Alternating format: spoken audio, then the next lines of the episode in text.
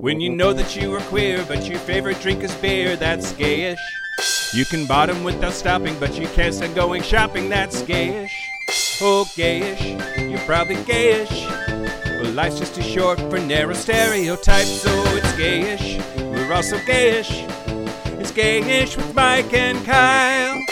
Hello, everyone in the podcast universe. This is gayish. The podcast that has fallen on hard mimes.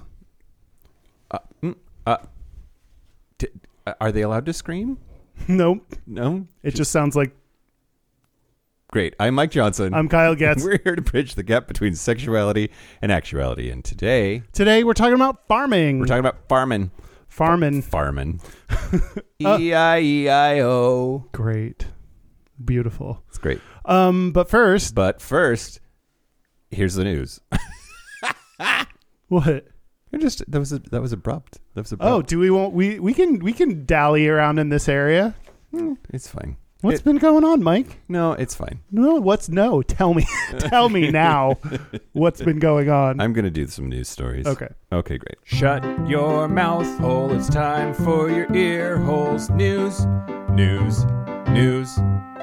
Uh, so on Friday, a federal appeals court ruled that an Indiana school district did not violate a former music teacher's rights by forcing him to resign. He was forced to resign because he was refusing to use the names of his trans students Oh, great.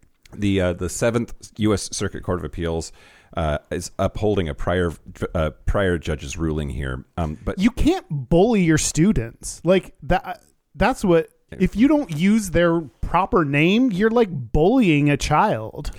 yeah, well, and so of course it's religion, right? Like that's that's what he's that's what he's claiming. In 2014, he started teaching music and orchestra at Brownsburg High School, which is northwest of Indianapolis. Um, and and teachers were instructed to use the pronouns and names that were listed in the school's official student database. Parents and doctors could be used to change the pronouns and names in said database. But when that happened, he said no. Uh, he said that his Christian religious beliefs prevented him from acting in compliance with that school policy, and You boy, you should find a different job then. that he had religious objections to using trans students' names and pronouns. So there was this like this fucked up like compromise position where remember this is orchestra. he got around it for a little while by only using their last names. Oh. So he wouldn't use pronouns at all. He would just use their last names I- like they were fucking football team. Yeah, fo- playing football in Texas, everyone called me Getz. Yeah. Getz. Play sports better. Getz. so so so so so so so so so yeah so they, they rolled out this policy that they had to use the what was in the database and he asked officials whether the rule rule would apply to him they responded that he could either abide by it resign or be fired hmm.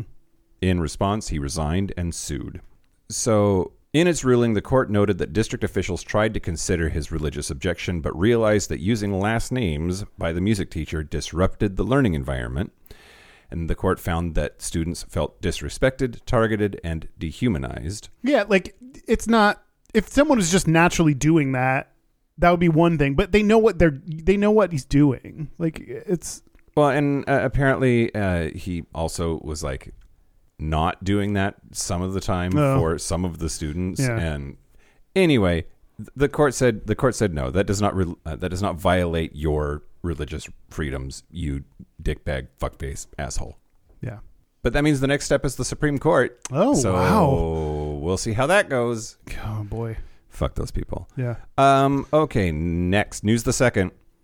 So there is a popular gay couple on Russian TikTok, Okay. and they have been That's arrested and oh. charged with violating their anti-LGBTQ plus laws. Yeah. That's happening this week. Russian Gela Gogishvili, gonna go with that.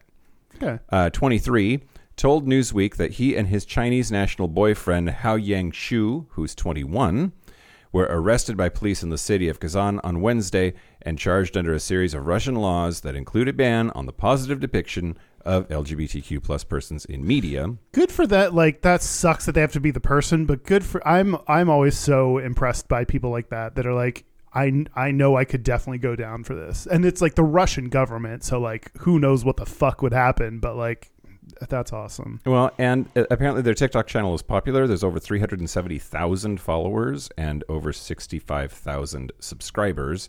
Because in TikTok, I guess followers and subscribers are different things, different Sure. different numbers. Rate, review, subscribe, and recommend everybody. um, uh, Gogishvili was released because he's a Russian national, but Hao Yang remains in a Russian jail and is facing the threat of deportation immediately. So the way all of this went down, so they said in a video posted to their YouTube channel l- l- week before last that their lives were crazy and they learned that they were under investigation for promoting their life as a gay couple on social media. Shu learned one of the teachers at the university where he is a student received a warning from the police about the content of their social media. They said you can't behave like that and you need to follow the law of Russia and the traditional values of the country. After that, I was very scared.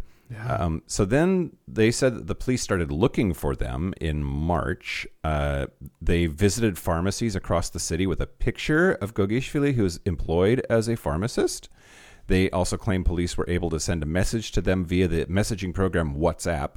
My God, getting a WhatsApp message from the police. Yeah. That's scary. They were told that they had been charged under the anti-LGBTQ plus laws, but only needed to sign some papers and pay a fine.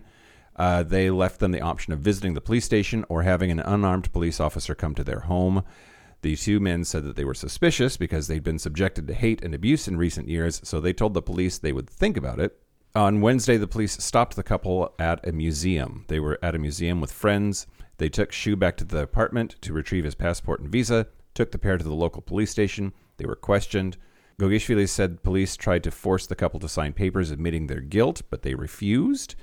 And apparently, their their supporters, their social media, their their TikTok. What's a, what's the like?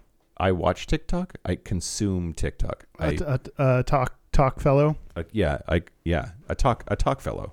Yeah, their talk fellows freaked out, and uh, so they released uh, they released Gogishvili, and but um, Well, because because their fans freaked out. That's a bad reason. that's what the Advocate article claims anyway. That's a bad reason to really. I mean, I'm not. I, gr- I'm happy for them, but that's a bad reason to release someone from prison. Yep. Anyway, they're expected to appear in court uh, later today, so something may have happened. Um, probably already has happened. It's just not been reported yet. By the time this goes to the air, it for sure has happened. Uh, Gogishvili said, a quote, I'm holding in tears because I don't have time to cry right now. Oh, oh God, that's so sad. Yeah. Yeah, if they're convicted, immediate fines and Shu would be immediately deported, probably. so, That's rough. yeah. Anyway, fuck you, Russia. Yeah, fuck Russia for so many reasons. Uh, news the last. So, first of all, Easter eggs are the drag queens of the dairy world. And okay, okay, okay. I just needed a second to get there. Okay, I think I'm with you. so for Easter in WeHo yesterday, there were thousands of demonstrators in colorful outfits in a march of solidarity with uh, drag queens and other LGBTQ plus individuals who right wing extremist policies across the country have been attacking lately.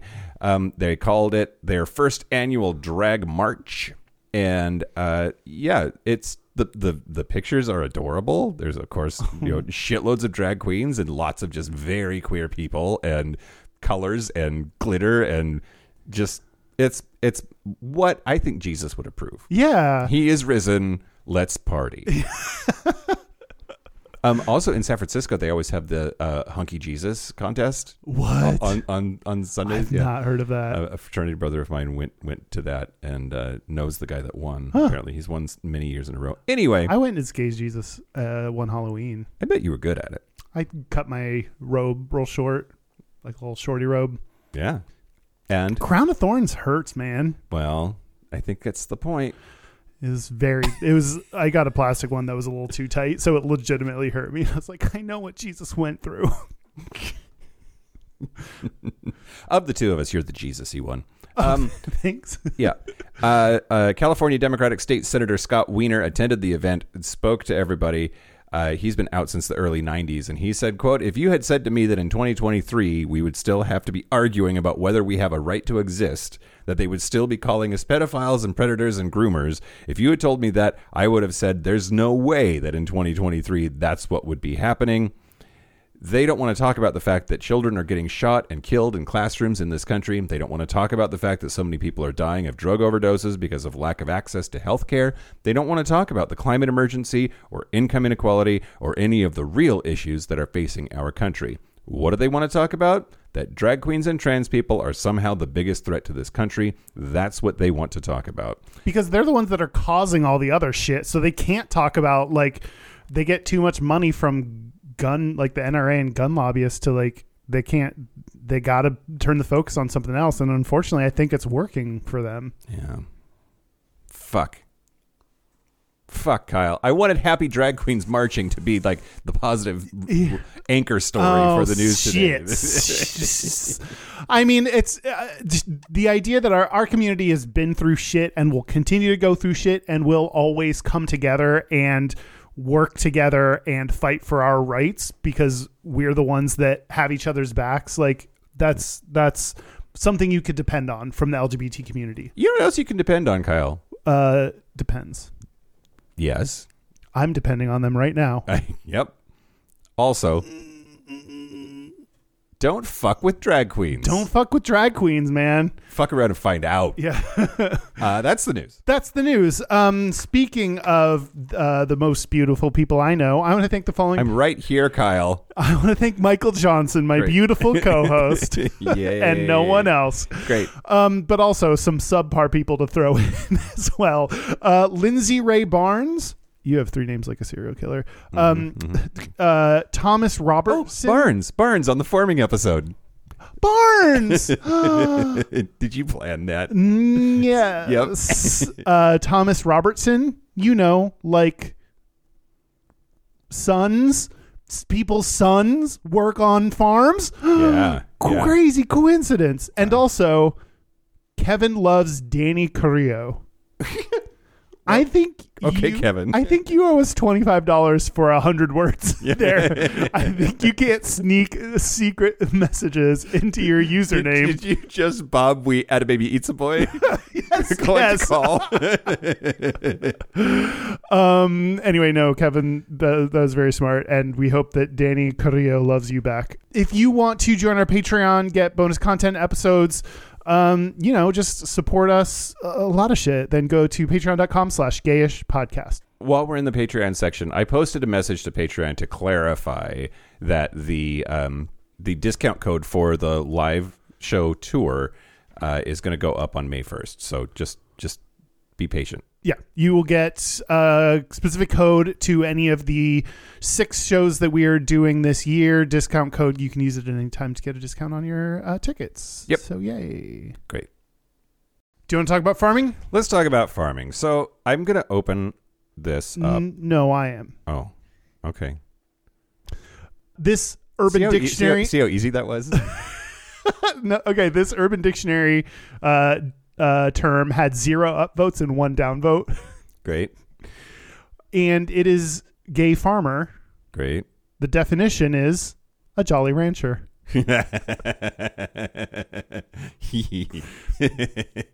That's my Urban Dictionary section. Okay, now back to you, Mike, Awesome. for s- maybe something substantial. I also, oh, on the Patreon segment, I will share with you what gay farming, their definition for gay farming. It, it's It- nasty. it- it's nasty? It's nasty. okay, great. So we'll that's we're gonna hold that for the Patreon segment. But go ahead. Okay. What, what do you got, Mike? Okay, great. Um, so I'm done for this episode. By the way, that's all I had for this episode. It's all No. you. I mean, Uh, I'm chilling. it's done. It's done. Great. We're It's our show. We can do what we want. oop. Okay, so like, obviously not going to talk about the history of farming. It's been around forever. Yeah. What is missing from the history of farming is, uh, uh, like a lot of other parts of history, queer people. Um, Mm, yeah, yeah. it's we- very, very difficult for me to find anything that had to do with like gay queer people in a farming context. Huh. With one exception, uh, one of the earliest written defenses of gay people was found in a farmer's diary from January of 1810. So there was a there was a naval surgeon that was being executed for sodomy, and he wrote in his journal, "It appears a paradox to me how men who are men should possess such a passion, and more particularly so if it is their nature from childhood, as I am informed it is." If they feel such an inclination and propensity at that certain time of life when youth genders and develops into manhood, it must then be considered as natural. Otherwise, as a defect in nature, it seems cruel to punish that defect with death. Yeah. So anyway, uh, so when was that from? uh, eight, 1810, January of 1810. 1810, he wrote Damn. that in his his journal. That's yeah, pretty early. yeah, super super duper early. Matthew Tomlinson was his name. He was a farmer from West Yorkshire in northern England. Anyway, that's like one of the first examples of somebody writing out their thoughts about why maybe we shouldn't kill gay people. Hmm. Anyway, Should I just like journal more in case something I have to say is relevant and like no, it's, that's what we're doing now. oh the internet is forever. That's true. Yeah. I'm doing I'm actively doing it. and and it's only a matter of time before we're canceled Before for everything that we've cares. said. Oh. um, but then you also usually talk about Gayta, which you Right. informed me in the production meeting because we have those that uh, you don't have Gayta, and here's maybe Come why. on, kind of calling me out. Well, but, but here's maybe why. No definitive figures measure how many LGBTQ people farm in America. The USDA, the U.S. Department of Agriculture, asks respondents to identify their sex in its five year census, but not their sexual orientation or gender identity. The department is considering adding those questions to the 2027 census. It conducted a pilot study in late 2021 to gauge whether their inclusion would affect response rates. What do you think happened? They went up. Responses significantly decreased Oh. when those questions were added, despite the survey's confidentiality. The study lacked possible explanations for that finding, but I'm curious what you think is going on. Is that like your family's there like watching over you or something? Like Yeah, I, I mean, or you're worried even if it says it's confidential, you're like worried by just like writing it down that someone actually will know and they can trace your handwriting or like they like the big government is uh, gonna, you know, act, is actually tracking this and has a list of people. Like I wonder if there's paranoia. Yeah, I, maybe. It, I, I- think that there's there, uh, there's likely some of that, right? Like I don't have the answers either, but I, I'm going to guess, having grown up in that environment, I'm going to guess that it is a combination of paranoia and a combination of the power of self deception. Hmm. Like r- writing shit down makes it real, Mm. and a lot of that life, that existence, is denial of reality. Hmm. um, and um, living this carefully constructed version of yourself that fits in. yeah, Um, and we're going to talk a lot more about about that yeah, um, yeah. com- coming up. Anyway, that's but th- like uh, apparently apparently we've just not been actually studying or like collecting the data for how many people out there are queer. There was one researcher who uh, did a cross reference with a couple of national databases to figure out which married couples were same sex married couples. So we have Mm. some data on on same sex couples uh, uh, that own farms, but um, it's it's not very good data. Yeah, that uh, that's rough because you can be a opposite gender couple and someone's bi or someone's trans. Like there's there's a million reasons that undercounts. I but it makes sense. Like at, a minimum, like you at least get something rather than nothing. I can see that as long as you then factor in the, the downside of having a like any kind of number is like then that's the number just people grab onto even Yeah. if you're like ah this isn't totally accurate here's what we have then people just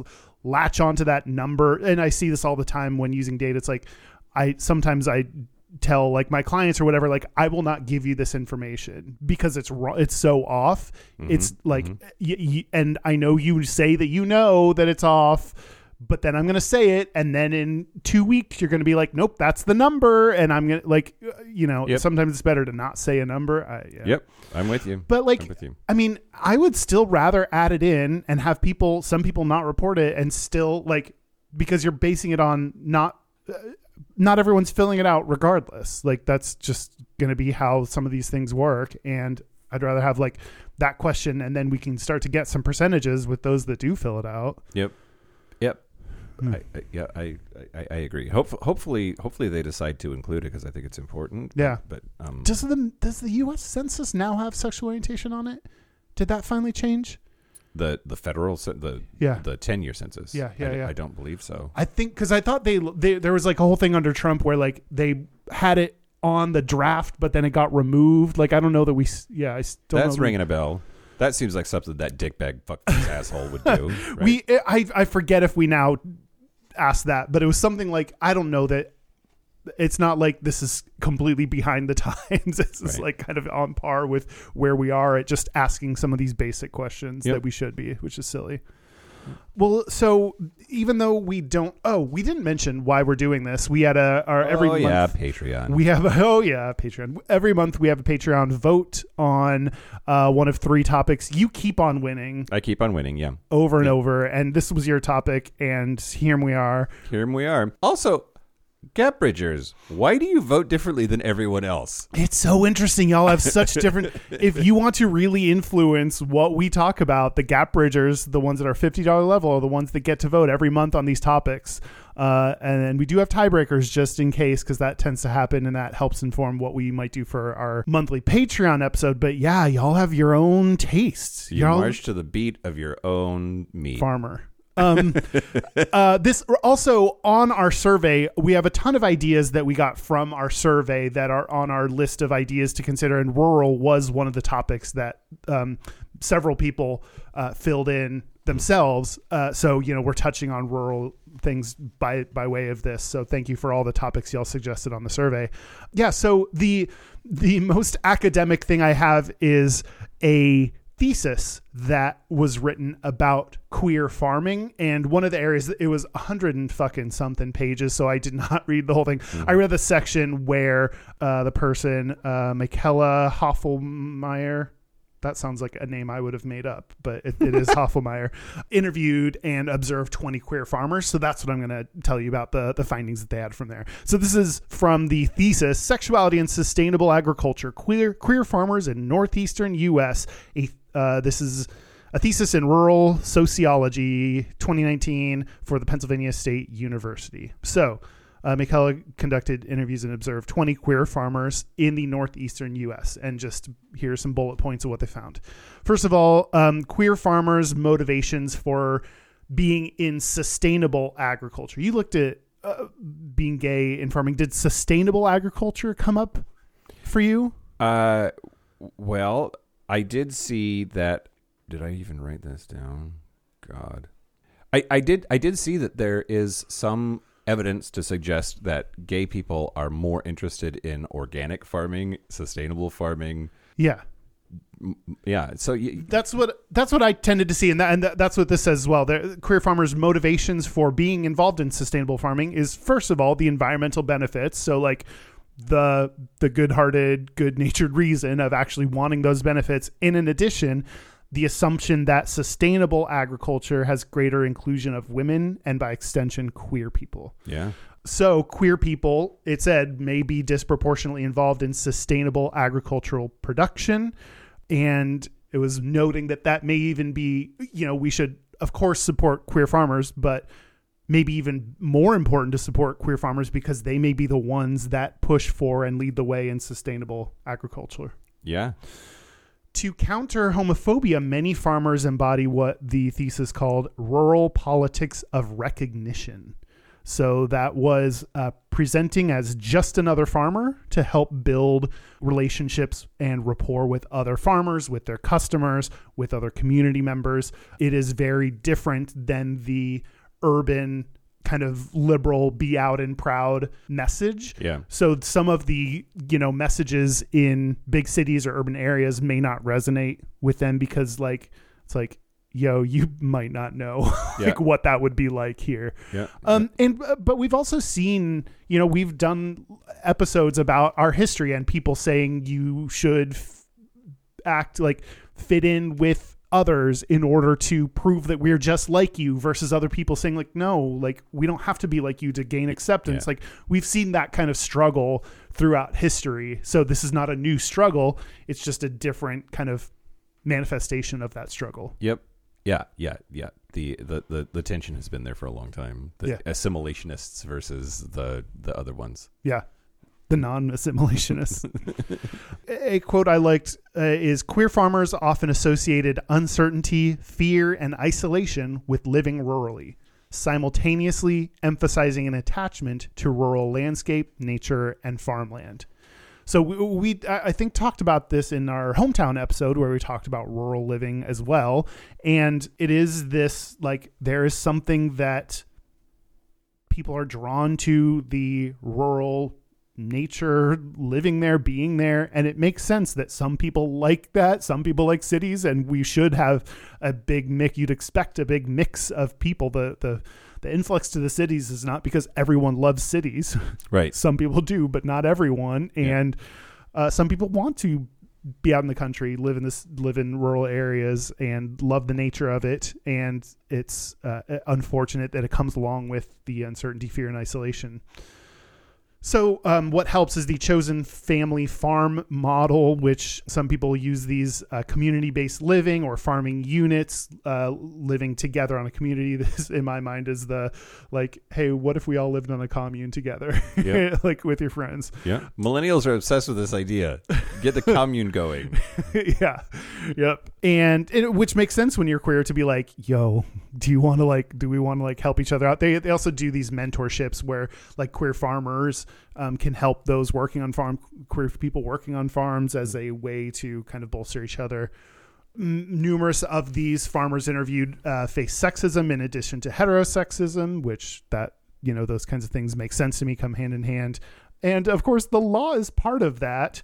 Twenty marriage wasn't legal until 2015, so that has, of course, uh, implications for loan access and land tenure. But something else legal that I was unaware of is prior to inheritance law changes in 1981, women married to male husbands were not considered legal owners of farms when their husbands died. Wow. Yeah. So, I mean, 1981, that's not that long ago. It it would be easy for someone to be married in their 20s or 30s and still have a farm today and like have been directly affected by that that very law. This whole idea that like all of these horrific bullshit problems are way in the past. Yeah. Like civil rights, people are like, "Oh, civil rights is forever ago." Yeah. It's like it's everything's fine. Yeah.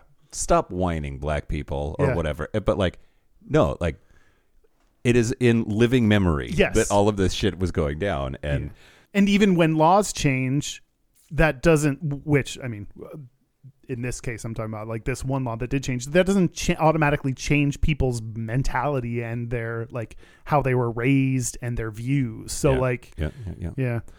Uh, speaking of, uh, 95% of the sample was identified as white or identified as white. So this researcher was careful to note that. I, I think noting where your limitations are, they, they pointed out why, like what their sampling technique might have done to cause that. And, uh, but still, some of the queer farmers explained how white privilege allowed them to enter the farming space despite being queer. It's you know what we say often like you can have a strike against you but at least you know it's not two. so I so it's I think useful that in spite of being a mostly white sample that the these white people recognize that there's and, and things are clearly not perfect for queer farmers but they still were afforded the best that's the, the the thing of white privilege is it doesn't have to be great for you yeah. to still be afforded some kind of benefits Yeah. that come along with being white. And they uh, suspected that the ability that, that being queer enables you to understand the plight of other minorities, um, which I, I agree with, and I think has helped me in understanding and empathizing with the plight of other minorities Mhm. that are beyond just my own. Um, and lastly, uh, so uh, I will just read this quote: uh, "The combination of metronormativity in LGBT spaces, which metronormativity showed up a bunch, and uh, you're nodding, yeah, No, I, no, I, th- I think that it's a great word. yeah, yeah, and and makes sense is common within the gay spaces of like that's kind of the assumption that that's where you'll go, that's what you'll do, that's how you're safe, that's how you find other people. Um, so the combination of metronormativity in LGBT spaces coupled with heteronormativity in agriculture, has primarily left queer farmers to develop their own strategies and support networks to enter and remain in farming. Yeah. It seems like both agriculture and LGBT people, it, my read of that is like no one's really helping them and so they have to create their own networks. This is why they create their not they didn't call it communes but their their community living like they like they their mentorship like they have to create these things because others aren't. Like i i don't hear lgbt people talking about the issues of rural living that much or Right. the like the plight of rural or of queer farmers. Like that's not an issue that we're focused on at least that i see Yeah, no, I, I agree. I agree, and uh, it's it's interesting because I think it's probably because they are just you know flying under the radar as much as possible Yeah. because of how oppressive those parts of the world can be. yeah Um, and it's interesting like you uh, like i said like you don't you shouldn't have have to have a reason to support queer people that should be a self fulfilling no self that's just should be Evident? Yes yeah like that's just how it should be mhm. and maybe there's value in supporting queer people beyond just the, the it's the right human thing to do to support sustainable agriculture which we need anyway if, if the earth isn't going to die in a ball of heat death in like two years Yep. Yep. so there's actually extra value for lots of people if if that happens It's so interesting how many different ways that segues nicely. like it's weird. It's really really weird. So I want to talk to you about some experiences of some queer farmers and Ooh, okay. like w- what it's like for them. Um, the first one is uh, Shannon and Eve Mingaloni, and they are doing this work exactly that you were talking about of of being the change they want to see in the world, or like the, bringing bringing the queer. Anyway, Did you say bringing the queer? bringing the queer. Bring the queer, bring the funk. They said in this article in NOLA.com, which I don't even know what that is, if you ask yourself to picture a farmer, just picture a farmer, he is he- male, white, heterosexual, Christian, and conservative. And Oh, he's also wearing um, overalls. Overalls. Which I really want overalls. That's how I support queer farmers by being gay and wearing overalls. I mean, I've seen some porn yeah. that takes place on hay bales and is, hmm you know. Um. Anyway, yes. so so they they said uh uh we vowed to make our farmers market booth quote very gay. Oh, nice. Wow, they're they're not doing the like let's just fit in kind of method. right. So That's awesome. They hang strings of pride flags and they sell rainbow stickers to help pay for gender affirming care like hormone replacement therapy for Eve. And they said that uh, sometimes parents and their teens will go by the booth and the adults will give them glances or looks of disapproval and then they'll like grab the kids and rush them along. But they said the kids pause for a second look. Um, and and Shannon, who's 34, hopes that it means something for them to see LGBTQ professionals out and succeeding. Um, That's all. That's amazing. Like it's, it's interesting. Like just having knowing that there is at least you know in this case two other people that are supportive. Yep. Knowing that there is someone in the world that is supportive of that, someone that is like you. I I think of queer Jews and I just think of like the idea of you know even uh, conservative Jewish people that are queer walking into gay spaces and like being and like you know finding someone else like you like man the, your specific kind of niche who you are growing up and everything finding someone else like you is is so important that's Well, awesome and and they they said that people often will come up to them in their gay ass booth and like um like whisper stories to them, oh right? Of- interesting There was a, a middle aged woman who confided that her daughter is trans and felt safe talking to them about that. yeah Um, uh, there was a teen who stood in the middle of the booth and said, "quote This makes me feel safe." oh Um, and uh, so Shannon said that that means everything to me.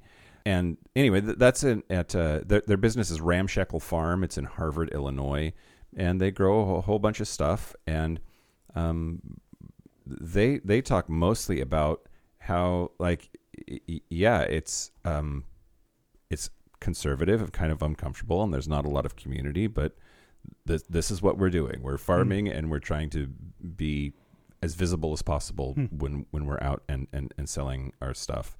Then I also wanted to talk to you um, really quickly. It's not just in the United States that these kinds of things are true. So Ralph Schaub, who's the co- co-founder of, of GayFarmer.de, which that's Germany in Wiesbaden, Germany, uh, was interviewed, and they asked him, "How is it as a German gay farmer?" And his answer was Guten Tagen. Probably in German, but here it is in English. Well, before you know you're gay, at least in my case, you know that you're a farmer. I was born into farming and knew from the start that I wanted to be a farmer. That's wild to me. Like that your identity is more. And it makes sense now that you say it, but more sure that you, that you're a farmer than your identity as a gay person. Okay, It says, uh, In the beginning, you feel lonely because there are so few others like you around, and you feel even more lonely when you discover that you're gay. Farming takes me to places and areas where, being gay, sometimes you have to be strong in yourself and know who you are in order to claim your identity. Farming is the same way. The world is not set out to groom farmers. You have to be strong and resilient to keep alive. The two identities have intersected highly in my own development. Yeah, I could never be a farmer. like you, I do, I do, I can see how you kind of have to be born into that. Like to be, I grew up in the suburbs, man. Yeah, I couldn't, I couldn't do it. yeah, yeah. You could, though. Just, you would hate it. Yeah. Um, then I watched. Uh, so that was Germany. There's also uh, in New Zealand um, this really interesting interview that I saw on Vice, and there was a a out gay farmer named Matt talking about all of the closeted gay farmers that he fucks on the side. Many of them Hot. are married and have kids and are Oh, like super scandalous. super DL closeted. Yeah. Um, uh, Whoops. he, he he he said a couple of, of interesting things. I, I, I thought one of them he, he was flipping the interviewer shit. Who it was a, a gay guy that was doing the interview, and he's like, "How does it even work? Like, do you just like?" Do you because they pulled up his Grindr and the first person on the grid was four kilometers away, and he was like, "How does that work? Like, do you do you walk over there? Do you, can you get an Uber or something?" And uh, Matt, the the gay Hop farmer, tractor, uh, he said, "quote Well, this is the difference between city gays and rural gays. We learned how to drive." um, he he he he said that there is this very sad um, entrenchment of of of gay people that they get stuck in these heterosexual marriages and they get stuck with kids and running a farm and in isolation. And he said even though that he is out they are very cold and very distant very adamant about him not contacting them I mean, to be fair, those are the kind of guys I'm into as I- well. Like, we talk you're about not assholes, special. right like I get, I get it. I get it, farmers. yeah, it, but but that they um they seem so terrified to even like run into him Hmm. on on the street and that a lot of them are like openly hostile to him when Hmm. they see him Well, it's like you got to prove if you're worried about coming across as being interested, then you got to prove that you're not by being mean. Like this is why sometimes people that are most anim- animus yeah is that a word animus is a word Uh, towards gay people are the ones that are gay themselves. Yeah. It's a noun though not an adjective anyway No. okay Well, I needed to be a verb. yeah uh No. matt in new zealand also said some aren't on the apps to hook up even they're looking for some semblance of acceptance I want to cry. to water your crops with my tears. uh It also like I I would imagine that unlike unlike city folk, like when you get divorced, you can like okay, let's it's not just deciding who gets the house or not. It's like this is the also the family business that you're breaking up. Like yeah you can't just be like, okay, leave you, honey, and the kids with the farm, and I'm leaving. Like you, there's there's so much more, like you have at stake there, and and and have built absolutely sometimes literally. Absolutely.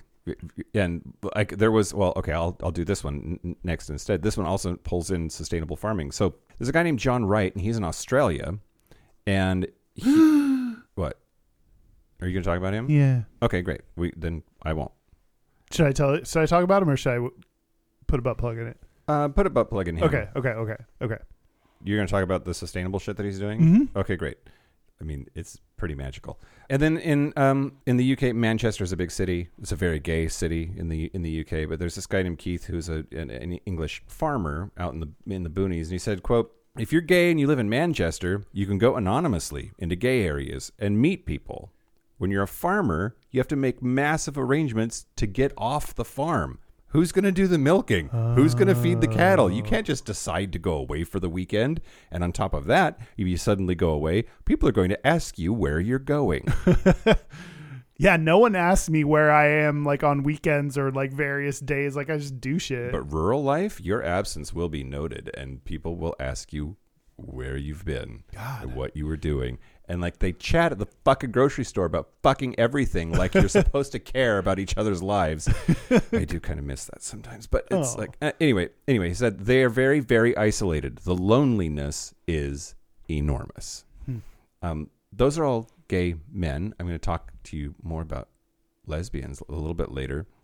I, I it's sad that like it seems like there's it seems like we're talking about a lot of negative associations with being gay and being a farmer. Yeah. Yeah. I mean, I mean- like farmer, it, it's uh, it's it's agrarian, it's agricultural, it's rural, and all of the the gays live in the city, right? Like Yeah. like there's a you've got to really fucking love farming, I think, or have no other options Yeah. to to live under the oppression that is rural society. Yeah. I I don't know. I, I don't know that there's a more positive spin on it, except all of these gay-owned farms that that you know seem to be thriving in one way or the other, or they're trying to create community. Tr- creating their own community and the ones that are making a difference so that like hopefully n- generations will change and grow and learn from them i think that's like part of the positive um but yeah i Hmm. it, it seems like loneliness is a common theme among career farming Yep, yep. In in the stuff that I read, certainly. Yeah. yeah. should i oh Yeah, Go ahead and talk about John. John um, Wright. John Wright, I uh, watched. It is a easy 20, 25 minute documentary um, from the New Yorker um, called Alone Out Here. So uh, it's an interesting watch if you want to. So first of all, Australia's carbon emissions output per capita is among the world's highest. Red meat industry uh, produces about 10% of Australia's greenhouse gases, and two thirds of that come from cattle. So it is a big issue. John Wright is someone that has been speaking out about that, um, including at industry events. So this is based on not only the um, the documentary, but also the accompanying article that I read Yeah. uh, in the New Yorker. Um, and he said that when he speaks out about this issue, people genuinely despise not just him, but anyone who does bring it up. And he said they thought you were a bit of a loony. Yep. So there was this documentary created about some of the work he's trying to do that it was a government arts grant earmarked for works about queer people living in rural places which is i think a really cool kind of government grant Yeah. idea and concept showing i think showing some of these unique areas of queer life that we don't typically see is a really cool idea because i think that's really helpful to show that there's huge varieties of queer people Yeah. and um, anyway so the uh, documentary is called a gay farmer on love isolation and disrupting the meat industry in australia um, he for 22 years has been working on a line of cattle that reduces methane output Yeah. Let's make cows that fart less. yeah. I've, I too have been working on reducing my methane output. It has he has been more successful than i. Um I mean, he's been trying harder for longer. He's been trying and he's been well, i mean we've both been breeding a whole lot to get to where we are.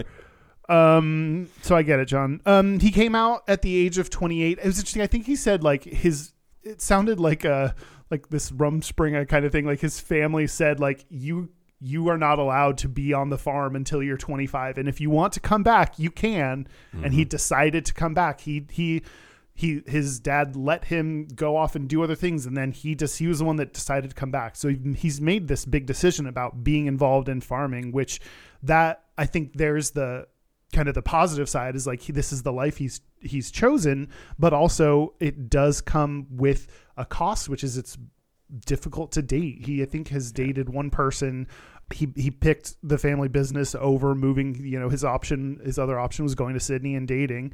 Um, and the filmmaker of this cornish who has been looking at lots of people in rural areas said quote it was always this consistent story of the stakes being incredibly high because if you have a date with somebody it has to go well. Yeah.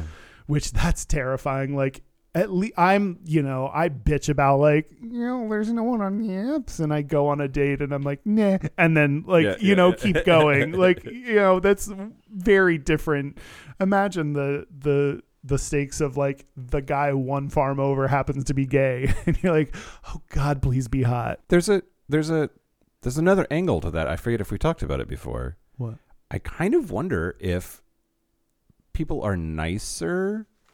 Eh, okay, I don't. It's not settling. That's not what I mean.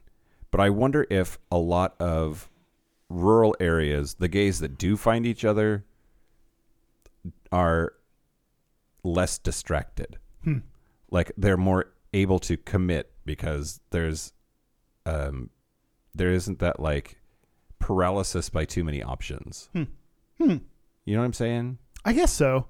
I also don't like the idea that like that kind of feeds into the stereotype that gay men cheat just because they're other like you see another gay dude and you're like, oh cool, another gay dude, and then they fuck him, you know. So I don't love that part of it. I just think that like all of the the way that people behave on the apps suggests to me that they're like they don't want to make any sort of commitment because they're waiting for like maybe somebody hotter will, Mm, yeah, yeah, and yeah. then nothing happens. I could see that. And I don't know. Yeah, I get, uh, you may like give it a more of a shot with someone. You may like if you have far less options, you may be like, let's really see if there's anything here. Yeah. and maybe that could help it go a little bit deeper than just do I think you're hot right away? Do I swipe left or right? Like Yeah. yeah, I guess I can see that. Um, so the the entire um, documentary builds up to this bull sale where he's seeing if people are willing to buy the this new line of bulls Lower farting cows. lower farting cows. Yep. um, and the answer is no. They're Yeah. not. They don't. And he he's like talks about like if we just went with Angus, if I just did this easier option, I would absolutely be selling um, them right now. Like he picked a path that was the difficult path. He said he also said, quote, the more battles you create in your life, the less time there is to hear the silence and the emptiness. Ooh. So I wonder if there's. We talked about the connection between being queer and fighting for sustainable agriculture, and you know he's clearly working on more sustainable practices, and it's interesting. You know, we both in white privilege and understanding other minorities and understanding the truth behind things and accepting of the truth, even when it's difficult. Like those are a lot of reasons I could picture someone being in sustainable farming but to create battles in order to not have to deal with the crushing loneliness is not one of the ones I considered. Yeah. Whew. Yeah. I just drank. Yeah, hey, farmers, have you considered drinking? As Linda Belcher says, it doesn't solve your problems, it just makes them go away. Yeah. Yeah.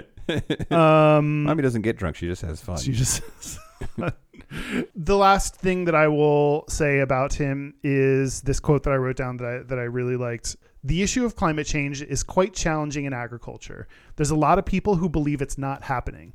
This is science. This is not me making anything up. It might be the part, I don't know, about being gay and being a gay farmer or something like that. And the part about coming out was just that realization that I can't lie anymore. I can't bullshit anymore. You gotta, I don't know, that you have to be real, that you have to be honest. And that cements something pretty powerful. The only people who aren't talking about it is our industry. Hmm. So there is something to, he has made this choice for himself in spite of it being difficult already, and then add on the layer of being gay and add it and make it extra difficult. But he's like, this is the right thing, the right place for the industry to go, and I want to make meaning in my life, and and I know that this is the meaning that I'm creating. So it's very respectable. I don't know that I could be willing to sacrifice my personal experiences and and pursuit of a relationship for this and so i'm i'm impressed by him so way to go. Yeah, I saw a clip of him talking to a bunch of Argentinian beef buyers, mm-hmm.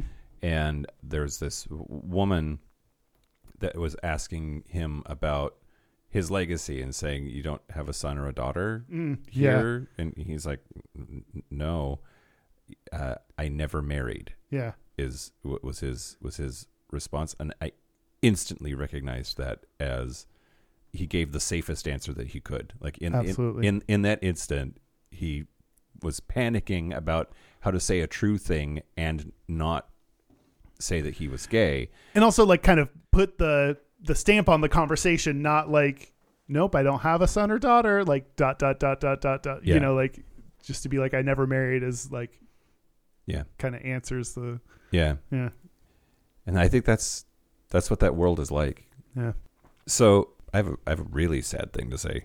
okay Okay. So I'm going to talk about a bunch of resources that are available to gay farmers okay that have cropped up. But uh, I'm going to do the sad one of them's my ass I'm going oh to I'm going to do the sad one first. okay So this guy named Keith Innocent, and he is from the UK, maybe from Northern Ireland. the you Northern Ireland, yeah.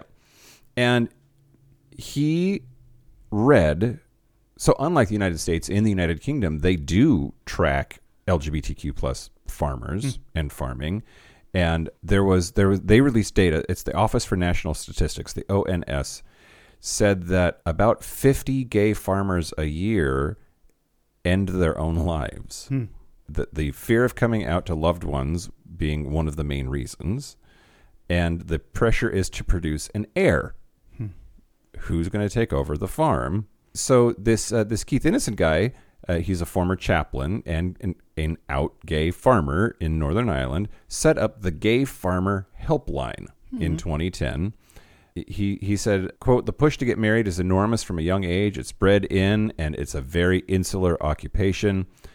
He said even divorce within the farming community is very difficult. You need to keep the farm in the family and you need to keep it viable. These men don't want to hurt the women, but they just feel they shouldn't have gotten married.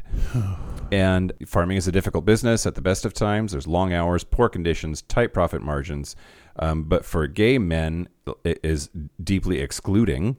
There was a study done in June of 2020, June of 2020, that said that in rural zip codes, at least in the United Kingdom, uh, gay dating was one of the most Googled searches wow and he said um, he was a working chaplain, and uh, he um, just put hi- hi- his his idea for this thing. He put an advertisement in the farming press and said if they needed help, they could contact me. He got his first call that first week, and has averaged at least one new call a week ever since. Uh, the difficulties are enormous. He said that one person called the hotline and and said that he he had attempted to end his life and and his dad had saved him. Hmm. And when his dad got to him on time and it became clear like what the reasons were, his dad said that he would have left him to die if he'd known it was because he was gay. oh my god Th- these are the kinds of stories that he is trying to help people with on on this this helpline. jesus christ Um, fuck said- that dad Yeah, right? Yeah. you don't get to decide you don't get to have kids uh, only if and love them only if they meet your criteria fuck you Yep, absolutely. Yeah, he estimates that he's helped nearly 500 gay farmers wow um, through this this hotline. And uh, oh, one of the things this this one blew me away. Sorry, well, I'll get less depressing real soon. I, I promise. Um, but uh, apparently, one farmer who was closeted had a secret life, a secret gay life, had a private relationship with a male friend who who died. How he couldn't grieve that, Hmm. like yeah you know he, if if he was if he was in love with this man who's now gone who does he turn to in this environment to process the fact that this this love ended right it's like fucking Brokeback Mountain, Kyle, is what yeah, it is. Yeah, yeah. You just, I mean, to to have that level of grief and just have to sit on it in Yeah. the less fun way, like just have to like pretend it's not happening and never show anyone. Man, if that's not a male stereotype, I don't know what is. Yep. Well, God. And that's why men have a higher rate of suicide is because we're expected to like shut down these emotions and never show them and to add that extra extra layer of like having it be something like a being gay and not being able to talk about that part of it too. Yep. Hmm. For reals. Well, uh, the Gay Farmer uh, helpline is at gayfarmer.co.uk or at 078 379 31894, which is way too many numbers for our country, but apparently that number will make sense. to someone. to someone. Some other some other resources that are out there. Uh, I looked at a bunch of matchmaking sites Oh. that that are geared towards farmers, and it is wild to me. There's one, a new one. This is a new service uh, for matching single country folk of all orientations. That's including heterosexual orientations. It's just it's supposed to be for all rural people, but they will let you self-select for I'm into you know a man seeking a man whatever. Anyway, but the name of the the name of the service is the farmer wants a wife. what? Wait. Okay, hold on. it launched in Ireland last year. Uh, is already a big success, um, and they're talking about expanding across the UK. But But you got to change that name, bitch. Got to change that name, bitch. But but yeah, Queerty did an article on them as being like a, a successful place for the That's gay farmers. so weird. to, that's worked for gay farmers. Also- Is Northern Ireland part of the UK? Yes, Kyle. They're not part of Great Britain, though. Is that the thing? Oh goodness. We don't have to do this right now. Your deep breath said we're not doing this now. Okay. So uh, yeah, the farmer farmer needs a wife or farmer wants a wife is a service that that That's came recommended by by by gay gay farmers. Uh, well, if you think that's a bad name, here's another one made by country people for country people. The matchmaking site called muddymatches.co.uk. Muddy matches. Muddy matches? Like we're we get in the mud, we're dirty, we're, we're not those clean city folk. Correct. It's okay. I mean, I like that less than the gender, the other gendered option. Well, you know, that's I it doesn't matter what I think or want. That's not it's not about me. it was founded by two sisters that had a farming background Hopefully they didn't date. and uh, well, you know, That's a rural stereotype I shouldn't play into. but um. Featured in Countryfile, Horse and Hound, and Farmers Weekly. Uh, They got they got horse and hound. What a get! uh, muddymatches.co.uk uh, is is another another place. Um, just it's like farmers only, but you know, Yeah. in the UK. Uh, and then and then also there there are there are community uh, organizations that are out there trying to build up a identity resources sharing even some like social stuff or or potentially like dating um just the the whole the whole thing. One is called we are out in the open.org and notourfarm.org um, notourfarm.org reading through their stuff today i was fascinated by this idea. Uh, they were questioning not questioning they have a lot of resources that are for farm workers and the article was talking about why aren't they called farmers like most farmers don't actually do the farming Hmm. they're more like farm managers farms are Oh. about ownership and that's bullshit and we hate that Huh. Yeah, that makes sense. Yeah so like if i like i've never considered myself a farmer but i've done a lot of farm work Right. maybe i have been a farmer Huh. like if i just use the less bullshit definition Yeah. Like- yeah, I would think the person doing the stuff on the farm would be the farmer. But yeah another fun thing you can check out is at the Gay Farmers. Uh, that was created by Lutz of Germany. It's got some good, good German representation. Um, it's it's on Instagram. Um, it's they haven't posted in like a year, but um, before that, it was a really cool concept where Lutz of Germany uh, created this account so that people could like send in pictures of themselves and they would like you know post and feature different people to show that like there are lots of gay farmers. Uh instagram at the gay farmers if you want. That's beautiful. yeah. Yeah. Oh that's a there that i think that's the like it makes sense that we found the the loneliness part of it. That does seem to be a real important and heavy part of this topic. And i think the the the positive side is all the work that people have then done both in terms of helping other lgbt folks and helping sustainability of farming Yep. um that that seems to be the kind of positive side of this I also think it's got to be getting better.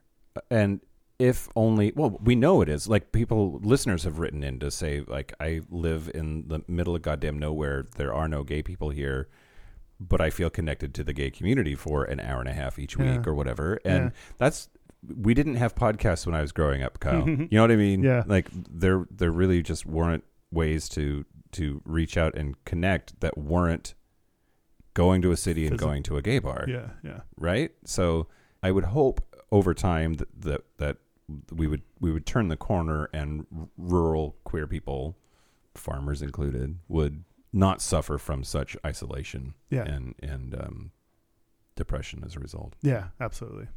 Do you have more? I, well, I have something that I could say for Patreon. You were? Did you have a lesbian Oh, thing that you wanted? to do? Sure, yeah, I'll talk about a lesbian thing. uh, I'm nervous, Oh, why? nervous talking about lesbian stuff. Oh, why? Not a lesbian. I mean, we, Mike, we're ta- we're talking about farmers. We're not farmers, so Oh, okay. we That's- do a lot, we do this a bunch. That's true. Okay, so first of all, I'm going to talk about Rush Limbaugh. Okay, okay.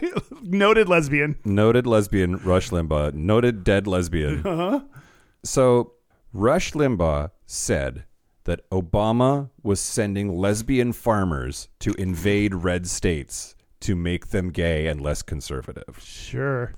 So he went. It was. Can you in- imagine an army of lesbian farmers? I mean, Boy, that'd be. I'd be scared of that. they would get shit done. They would. They would. Uh, so it, this was back in 2016 during the Obama administration. What happened was the USDA and some other agencies had an event called the Iowa LGBT Rural Summit. And the purpose of that was to, quote, share information relating to policies, programs, and services that exist to protect, promote, and strengthen LGBT rural communities. They talked about a whole bunch of stuff. It was in Des Moines. They talked about rural housing loans, community facility grants. They talked about bullying. Um, and Cool. so then Rush Limbaugh tur- somehow turned that into the Obama administration is trying to recruit lesbian farmers to militarize them, to have them invade red parts of the country to liberalize the culture. Look, I understand you read the headline of something and you got it misconstrued, but they like they invent they take these things and then turn them into like you add uh, at least especially back then you had Obama plus you know whatever the headline is plus is turning everyone gay like like they're not yeah it's so fucking annoying So this is all a quote from him. oh no Rural America happens to be largely conservative. Rural America is made up of self reliant, rugged individualist types. They happen to be big believers in the Second Amendment. So here comes the Obama regime with a bunch of federal money and they're waving it around, and all you got to do to get it is be a lesbian and want to be a farmer, and they'll set you up. I'm like you. I never before in my life knew that lesbians wanted to be farmers. oh I was embarrassed at that moment to realize that I thought like Rush Limbaugh. you didn't know lesbians wanted to be I to didn't be know lesbians wanted to be farmers. I But okay, it's fine to not know that. And then what do you do with that information? I- I- and you I- did not I- rant against. I read about a bunch of them and realized that they do want to be There you go, right? And That's all you gotta do. Yeah. That's all you gotta do. I think everyone like fears that they don't know information or fears that they like they'll learn a new identity or learn that they're out of the loop on a thing. And that's okay. It's okay not to know that. It's okay to learn that. It's okay to feel a little dumb when you learn a new thing. It's what do you do once you know that? And do you blame Obama for trying to militarize red states with them? Or do you read up on them and go, huh, now I know. That's cool. Like it's just yeah. okay, Okay. Yeah, and also it's okay, lesbians, to want to be a farmer. I'm, Yeah. I'm I, I support you. Yeah.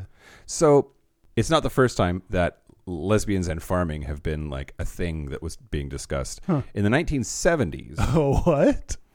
um, there was a organic food movement that a bunch of radical feminists got involved with. And so they created the idea of women's land, W O M Y N apostrophe S land, women's land. So it started urban, but then it started uh, to to shave off and go more rural. Like communes were being started. There's one in Arkansas called Yellowhammer. There's one in Oregon called Woman Share, and they were trying to create these feminist farms, and the lesbians were all over that. That's not what FF means. That's not what FF means. Just if anyone was wondering.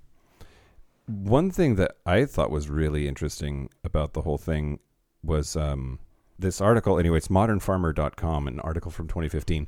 Political lesbianism.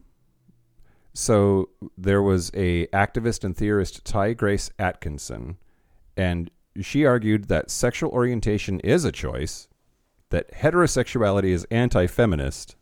Hmm. So go be a lesbian even if you don't want to, and start a commune with no men in it. Well, okay. I have some qualms.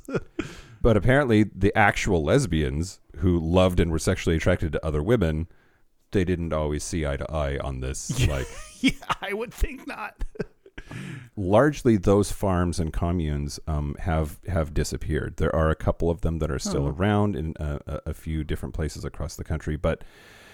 Feminism and feminist theory has changed since then. The acceptance of queer people has changed since then. Urbanization has also shifted the demographics uh, since then, and just these these farms seem to have have have dried up. But it's just what menopause, I guess. I don't know that you, that's the phrasing of that was just interesting. Um, but yeah, yeah, a, a lot of lesbians were active in this like women's farming movement of the late '60s and early '70s, and so it they, they've been at it for they've been at it for a while. Hmm. I I didn't mention most of the um I did mention most of the people in the the 20 of the 20 people interviewed in for the thesis were um white, but I didn't mention they were mostly cis women. Mm. So like there are you know at least it, this was in the northeast U.S. where they you know they noticed a lot of them forming these community based farming things. So there is at least some of that still going on. You Hmm. know this is a very limited area and and scope, but like there's at least some of that still happening, Yeah, which is cool. did we do it? yeah, I mean I didn't expect farming to be so heavy. Yeah, we talked about a lot of farming, and we talked about a lot of sad shit. Yeah, like I, I I guess I could talk about like, I, like I grew up there. Hmm. I think that I for sure sought out confirmation bias style the things that I remember it feeling like to grow up in a place like that. Hmm. Like I I didn't I didn't seek out the happy gay farms if Hmm. like if there is such a thing because I just my my my background I I blame growing up where I grew up on the fact that I didn't come out until I was 30 and that life was pretty t- fucking terrible Hmm. from that angle. and do, tell people about like did you grow up on a farm? Like did, what was we had cows. It, it, it was uh, it was only five acres. It was a small farm.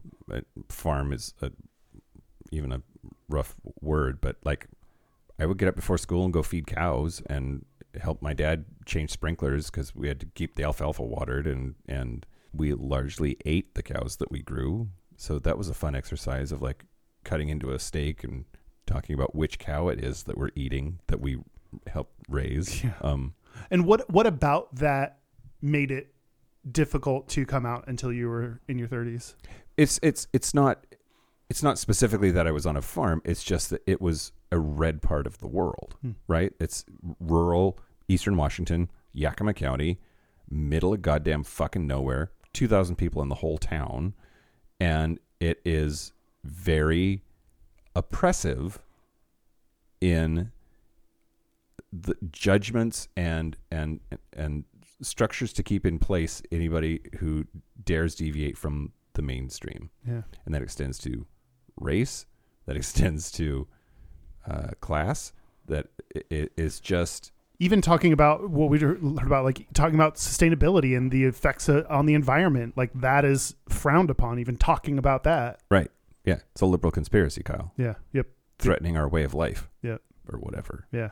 But yeah, just growing up in that environment, that political environment, that that cultural environment, I, I, I think I really identify with and empathize with these these men that are having these like isolated experiences because I, I, I was I was I was there and Yeah. like them thought I was going to get married to a woman and have kids and live a white picket fence life with you know th- that's what I was supposed to do. That's the only life that I could envision for myself. Yeah. I mean, that's very much a function of where I grew up. The irony is like that's where the grooming is happening Yeah. Right. Mm-hmm. Yeah. to to make people believe that's their only option and you can't deviate from anything. Like that is the enforcement of your own beliefs on your children, Yep. like not letting them be their authentic selves. Um, it's interesting because I think farming is a straight stereotype, and I think part of that is, you know, like we're talking about, there are a lot of gay people out there, there are a lot of queer people that are involved in farming, so Mhm, it's not true. But then there is some truth in the like the movement to big cities and and the escape from rural areas, this this kind of environment. So I think there's also some truth to, you know, that that gay people want to move out of rural areas uh, to be more accepted and be able to find more people. So it's this interesting mix of like this stereotype is true and not true, and Yeah. you know, uh, yeah, it's Absolutely. a weird. It's a weird mix. Something else to consider too. I just I don't know if I count as a farmer or not. Hmm. By the like having done farm work, I I, I like defining that as being a farmer. So Yeah. I guess I have I was a farmer in my Yeah. in a past life. That makes three gay men in my life, if I include myself, that have been involved in farming. Yeah, Right? a surprising number uh, of Like- people in our friend group that have done farming, which is weird. Yeah. Maybe it's not weird. Maybe Ma- maybe that's true. Yeah, You know? yeah, yeah. like are rep- more representative of gay culture and gay people than we think it is. yeah it's just not like discussed that much like i don't hear people talking about in gay circles about farming or rural upbringings as much Yeah. Yeah. you know what i think gay people also do a little bit more What?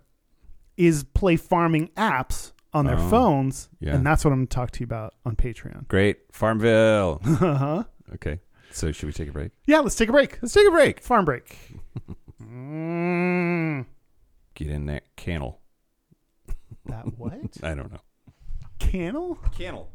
kennel got it This is the part where Mike and Kyle take a break. Nice taters, Kyle. what Are we back? No. I want to quit the show after that. We're back. We're back. We're going to do our case and straightest. We're gonna do our gayest and straightest, but Nice first, taters. yeah, local gay bar review Ooh. this week. We're gonna do Chill Bar, which is in Palm Springs, California.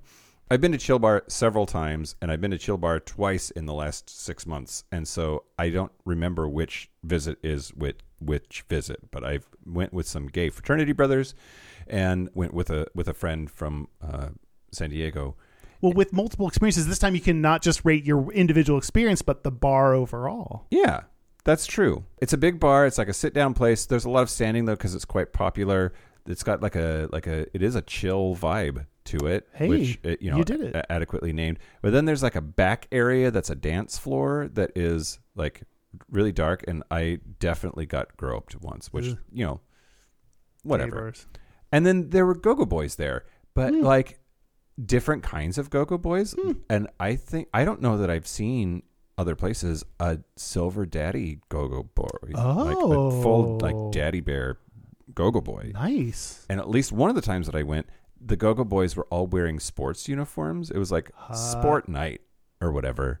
And uh, yeah, there was like a lacrosse player, and and and I, I think that I think the silver daddy bear was wearing a baseball outfit. I need to go to a sport night. That sounds sexy. Yeah, it really was. It really was.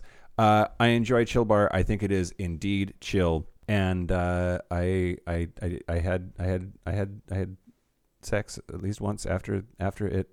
But not enough to raise it to five dildos. I'm gonna give it. I'm gonna give it four dildos. What does a place have to do, Mike? This is literally everything you described that you like in a place that had Go Go Boys, that diverse crowd. You got laid ones. What does it need? What's missing? Four and a half dildos. A perfect score does not exist in Mike's world. it does. It absolutely. There's no way you will ever give a place a five. I guarantee it. Great. Now I have to. I know. You dick. you dildo. hey everybody. Hey. Tickets for our New York show are on sale right now. Please go and buy it if you want to see us on Sunday, June the 4th. We're going to be at The Spot in Hell's Kitchen on the island of Manhattan in the great city of New York in the state of New York, United States of America, planet Oh, please stop this. Okay, you can go to gayishpodcast.com slash live to find all of our tour dates and get tickets for New York. Those are the ones that are available right now. The pre-sale is happening uh, until May 1st, so you Correct. can get discounted tickets until May 1st. And tickets are selling, so don't wait. Yeah. When when when it's full, we have to stop. So Yeah. When you when you sell all the tickets, then you can't sell anymore. That's right. That's right. Also, uh, happy and pleased to announce that our show in July in Chicago is going to be at uh, Sidetrack. Very excited about that. That's like my favorite Chicago bar. And uh, we'll be in Los Angeles in uh, September at Akbar, um, which is another awesome place. I will announce more venues as we get closer. Yeah, but you can see all the dates at gayishpodcast.com slash live. You ready to do our gayest straightest? No, Nope. because our website is gayishpodcast.com without the slash live. Yeah. But you can add the slash live if you want to. if you want. Um, you can go to our Discord, our Spaces, our Facebook group. Uh, find all those at gayishpodcast.com slash contact. Our hotline, you can send us text messages or leave us voicemails, is 5855 gayish. That's 585 542 9474. Standard rates apply. Our email is gayishpodcast at gmail.com. And our physical mailing address is Post Office Box 19882, Seattle, Washington, 98109. And we have a, a new merch on the merch store. So if you want a news theme song uh, shirt, there are a couple different options, including one with a gag ball in someone's mouth for shut your mouth hole, um, and a Hey Mike, Hey Kyle mug in the shape of the progress flag. So check those out. Uh, gayishpodcast.com slash merch. Do it. Yeah. Uh, gayest and straightest? Let's do our gayest and straightest. I'm happy to go first. Okay. The gayest thing about me this week was uh, uh, the Friday before Easter. I went and visited my dad, and uh, he he asked me if you and I were dating. Oh, wow. After all this time, I would think, what'd you say? Uh, I said no. Oh, don't get to say it with that face. I'm delightful. You know, uh, it felt very gay to talk to my dad about gay things. Mm. I think he was just trying to let me know that he was okay Aw. with like talking about stuff. Well, that's And- sweet. yeah. Uh, and then the straightest thing about me this week was the same evening my dad and I changed the headlight in my Jeep. So we took his toolbox out there and Yeah. did dad son car repair bonding shit, you know? God, whenever da- my dad would try to teach me shit about cars, I'd get so angry at him. Oh. I would get so annoyed. I'd be like, Dad, I'm never going to remember this. This is horrible. And you don't even own a car now. That's Fuck true. you, dad. Yeah, I won. Um, How about you? my gayest is I worked my first shift at the Trevor Project where I actually took phone calls. How did it go? A lot of hangups. Really? Yeah, some people call in and they like get anxious or they just want to test out to see what the service is like. So Yeah. there are lots of different reasons that someone may hang up. But I had some people hang up, had some people kind of talk about world events and and you know had a, just a a variety of kind of different calls. I could understand a person like panic hanging up, like as soon as there's another person on the line, but do people hang up like well into the call? Sometimes, yeah. Really? Yeah. Oh, And that could be like that could be someone walked in the room and they don't want to get found out or mhm. something is overwhelming. Like there's a lot of reasons that could happen. And it's if anyone is considered calling in, like people that are answering the phones are people like me that just care and want to talk. So yeah. if you're in a crisis, please do it and, and use the services. Um, my straightest is now. I had went to the Kraken game, and Mm. boy, it was my straightest. Yeah. there's just like, there's just Were there any hot hockey boys? Um, it's, you can't really see them because they're all like behind their stuff. I mean, yes, you, you, they're like you know these like preview videos and all these videos that happen on the, these big screens, and absolutely some super duper hot like Kraken Kraken boys. Cracking. I'd let them whip. crack my and cracking my. We our mascot is also a dumb troll that I fucking hate. It's Mm. like the the stupidest decision ever. Anyway, but that's for sure my straightest thing of life. Great. Uh, listeners, gayest and straightest. We, we got a voicemail. Hi, Mike and Kyle. It's Donna Sugars. Hi. Loving the shows. I'm officially caught up. I'm so happy. And hi, Derek. So nice to meet you. Mm. I just wanted to give you my gayest and straightest. I finished my bathroom, which is kind of both. So my straightest would be working with tools and caulking and uh, spackling and sanding and whatnot. And I think the gayest is when I was reattaching the handle for my douche nozzle on the wall for convenience. and I realized I can leave this here because it's my house. No. So that was my gayest and straightest. I love you guys. I love this show. I'm so happy to be caught up. And Mike, I do kind of want to fuck your younger younger brother. Sorry. Bye, Derek. Have a good day.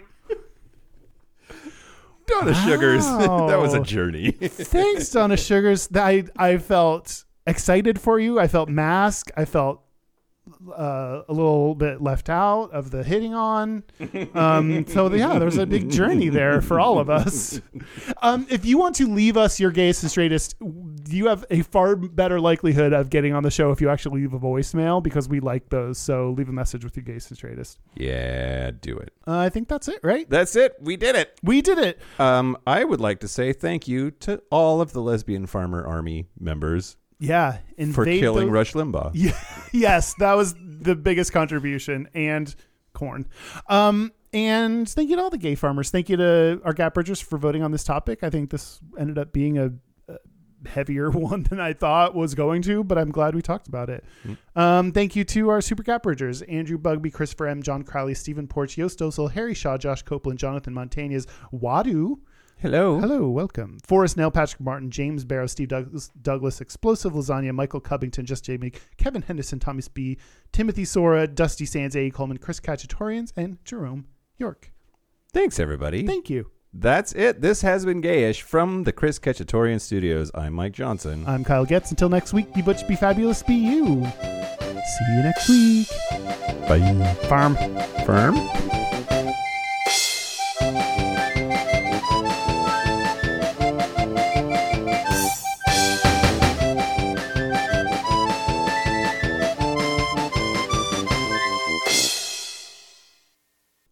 The United Kingdom includes Northern Ireland. That's what all the fighting was about. Okay. Okay. Yeah. Protestants and Catholics. There's and something that's not included in the United Kingdom. the rest of Ireland. The rest of Ireland. Okay. It's its own. The rest of. Ireland is not part of, but Northern Ireland is. Yeah. Great. which then was a problem because when Brexit happened, now there's like a border between them. That what do you do with it? Anyway, blah blah blah.